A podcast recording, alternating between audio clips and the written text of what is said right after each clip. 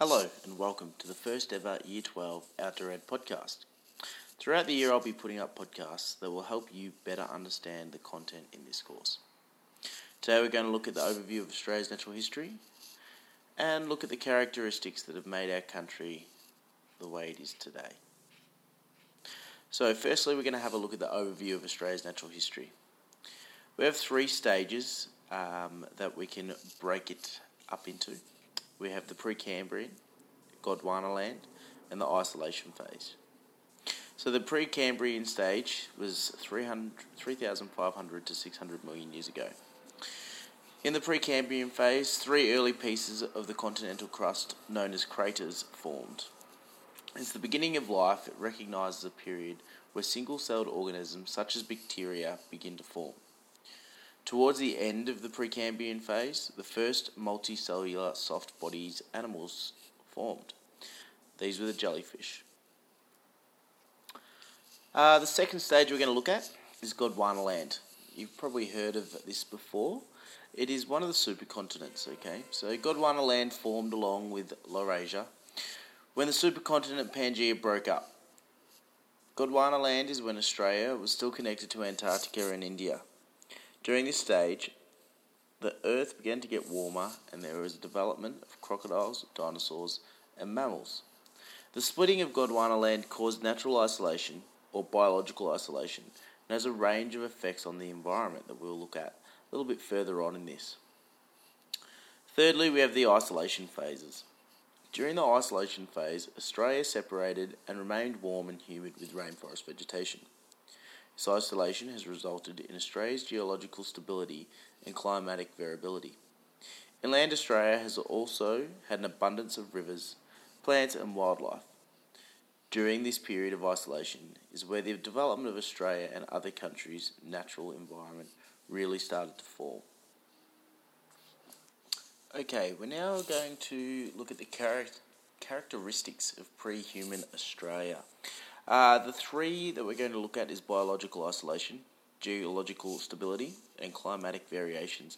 These are a little bit longer um, and can be a little bit harder to understand, so we'll go through it and we'll break it down and ask a few questions at times, okay?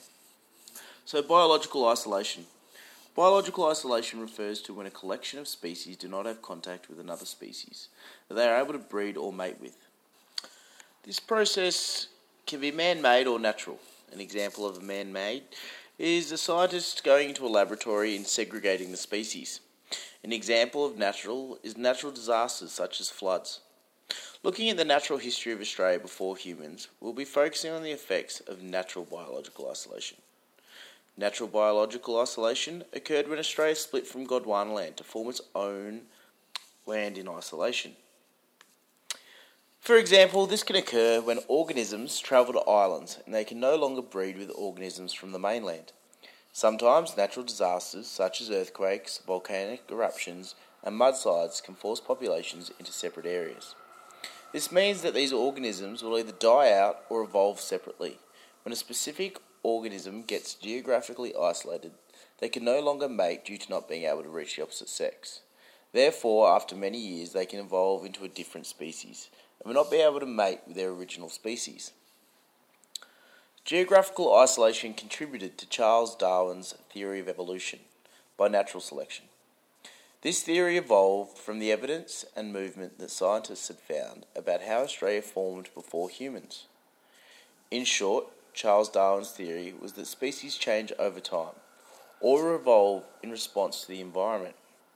This is basically what biological isolation is the change of species over time by being isolated from one another. An example of biological isolation in Australia is something like the platypus. Large water rats were around in Gondwana period. When Australia split with England, the water rats in Australia were left without breeding partners.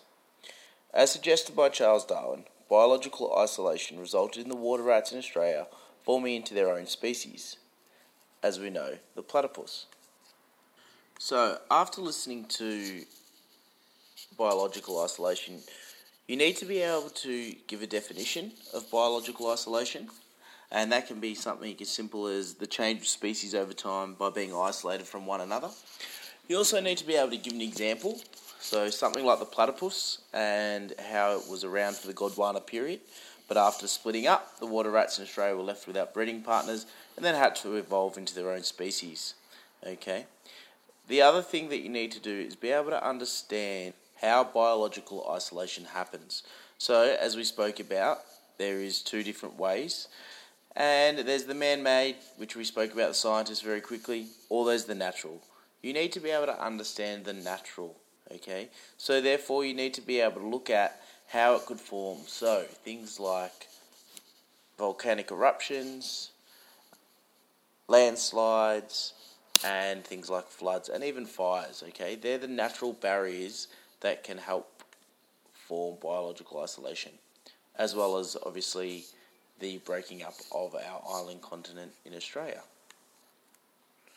Okay, the next point we're going to look at is geological stability.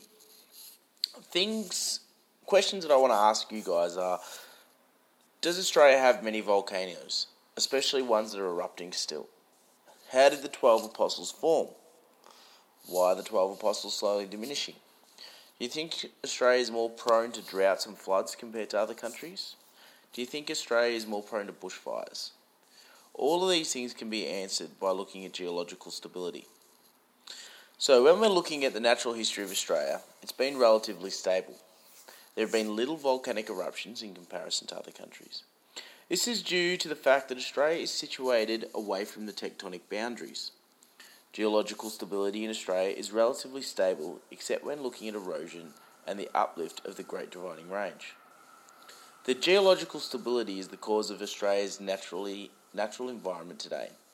The erosion over the past millions of years has resulted in the display of many amazing rock formations, including the 12 Apostles down the Great Ocean Road, remarkable rocks in South Australia, and even wave rock in Western Australia. The geological stability of the climate of Australia is what causes soil to be red in the Northern Territory.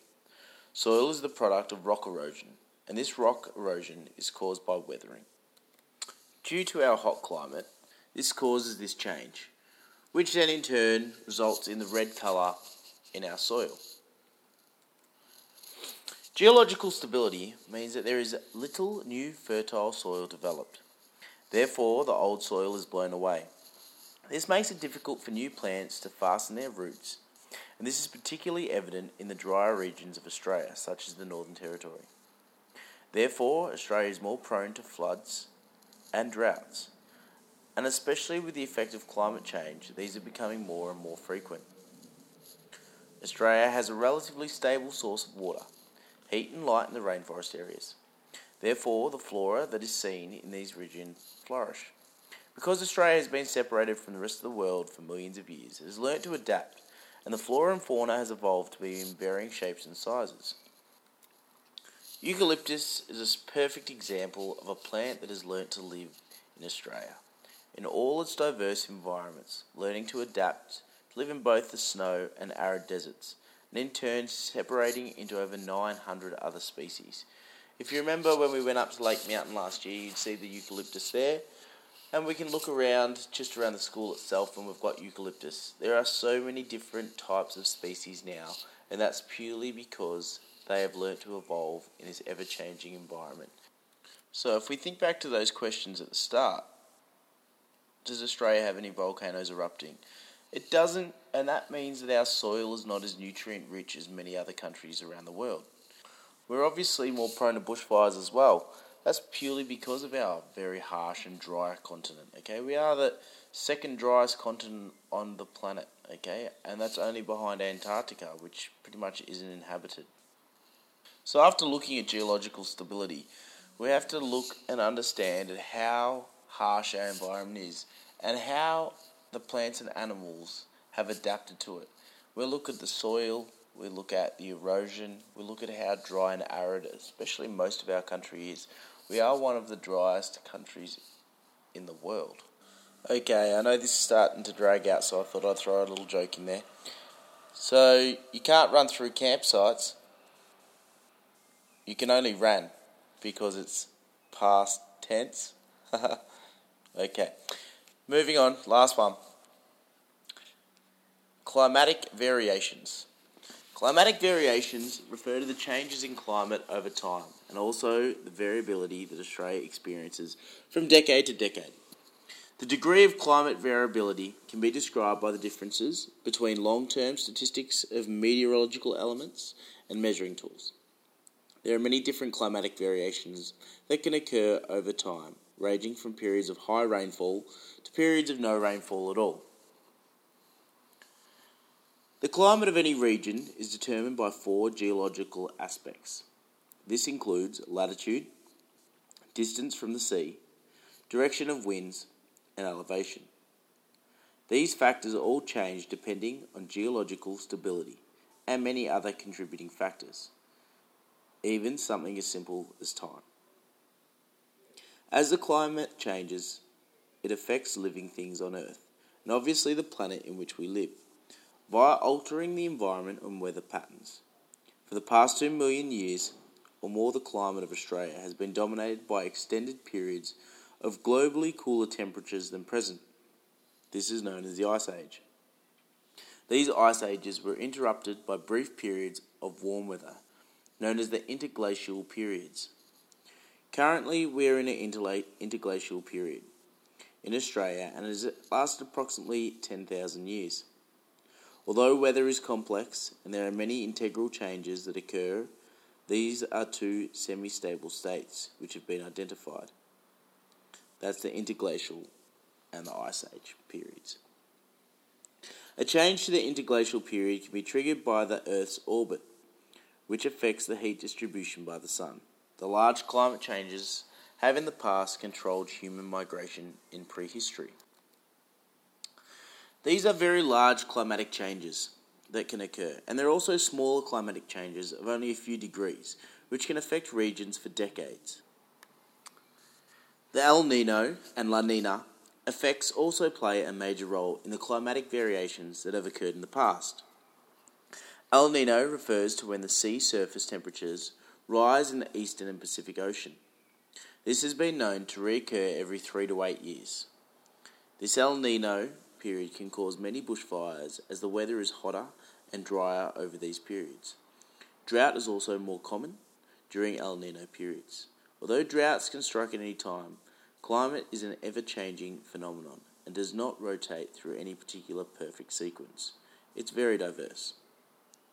There can be strong and weak periods of the El Nino, which predetermine the impact it has on the weather. In contrast to the El Nino effect on Australia, we also have the La Nina. This refers to periods of cooler weather. And La Nina has more of a stronger effect than El Nino. This impacts the temperatures, making them cooler, but can also increase the rainfall at a particular time. Finally, post human impact has seen significant changes to the wetting pattern. During the 20th century, there has been an increase in the burning of fossil fuels coal, oil, and natural gas. Agriculture and land clearing, which has been increasing the concentration of gases and therefore trapping the heat causing the earth to heat up. This has had a large impact on the climatic variations on the earth itself. This global warming causes sea levels to rise, temperatures to rise, more droughts, an increase in storm surges, and severe weather events. So, looking at climatic variations, you need to understand what La Nina is and how it is a significant period of rainfall um, and can lead to extensive flooding. Uh, have a look at El Nino, okay, and that's looking at obviously the heat. It's drier than normal um, and obviously increases droughts and bushfire. So, to summarise, we've looked at the three different um, sections that distinct sections that we can break down Australia's natural history into. So the Precambrian, Gondwana land, and the isolation phase. Then we looked at the characteristics of biological isolation, geological stability, and climatic variations. Uh, this is the first podcast I've ever done. I hope it wasn't too boring for you guys, and it's a different way of having to listen to me and not having to look at my face at the same time. Enjoy the rest of your day. Hammond out.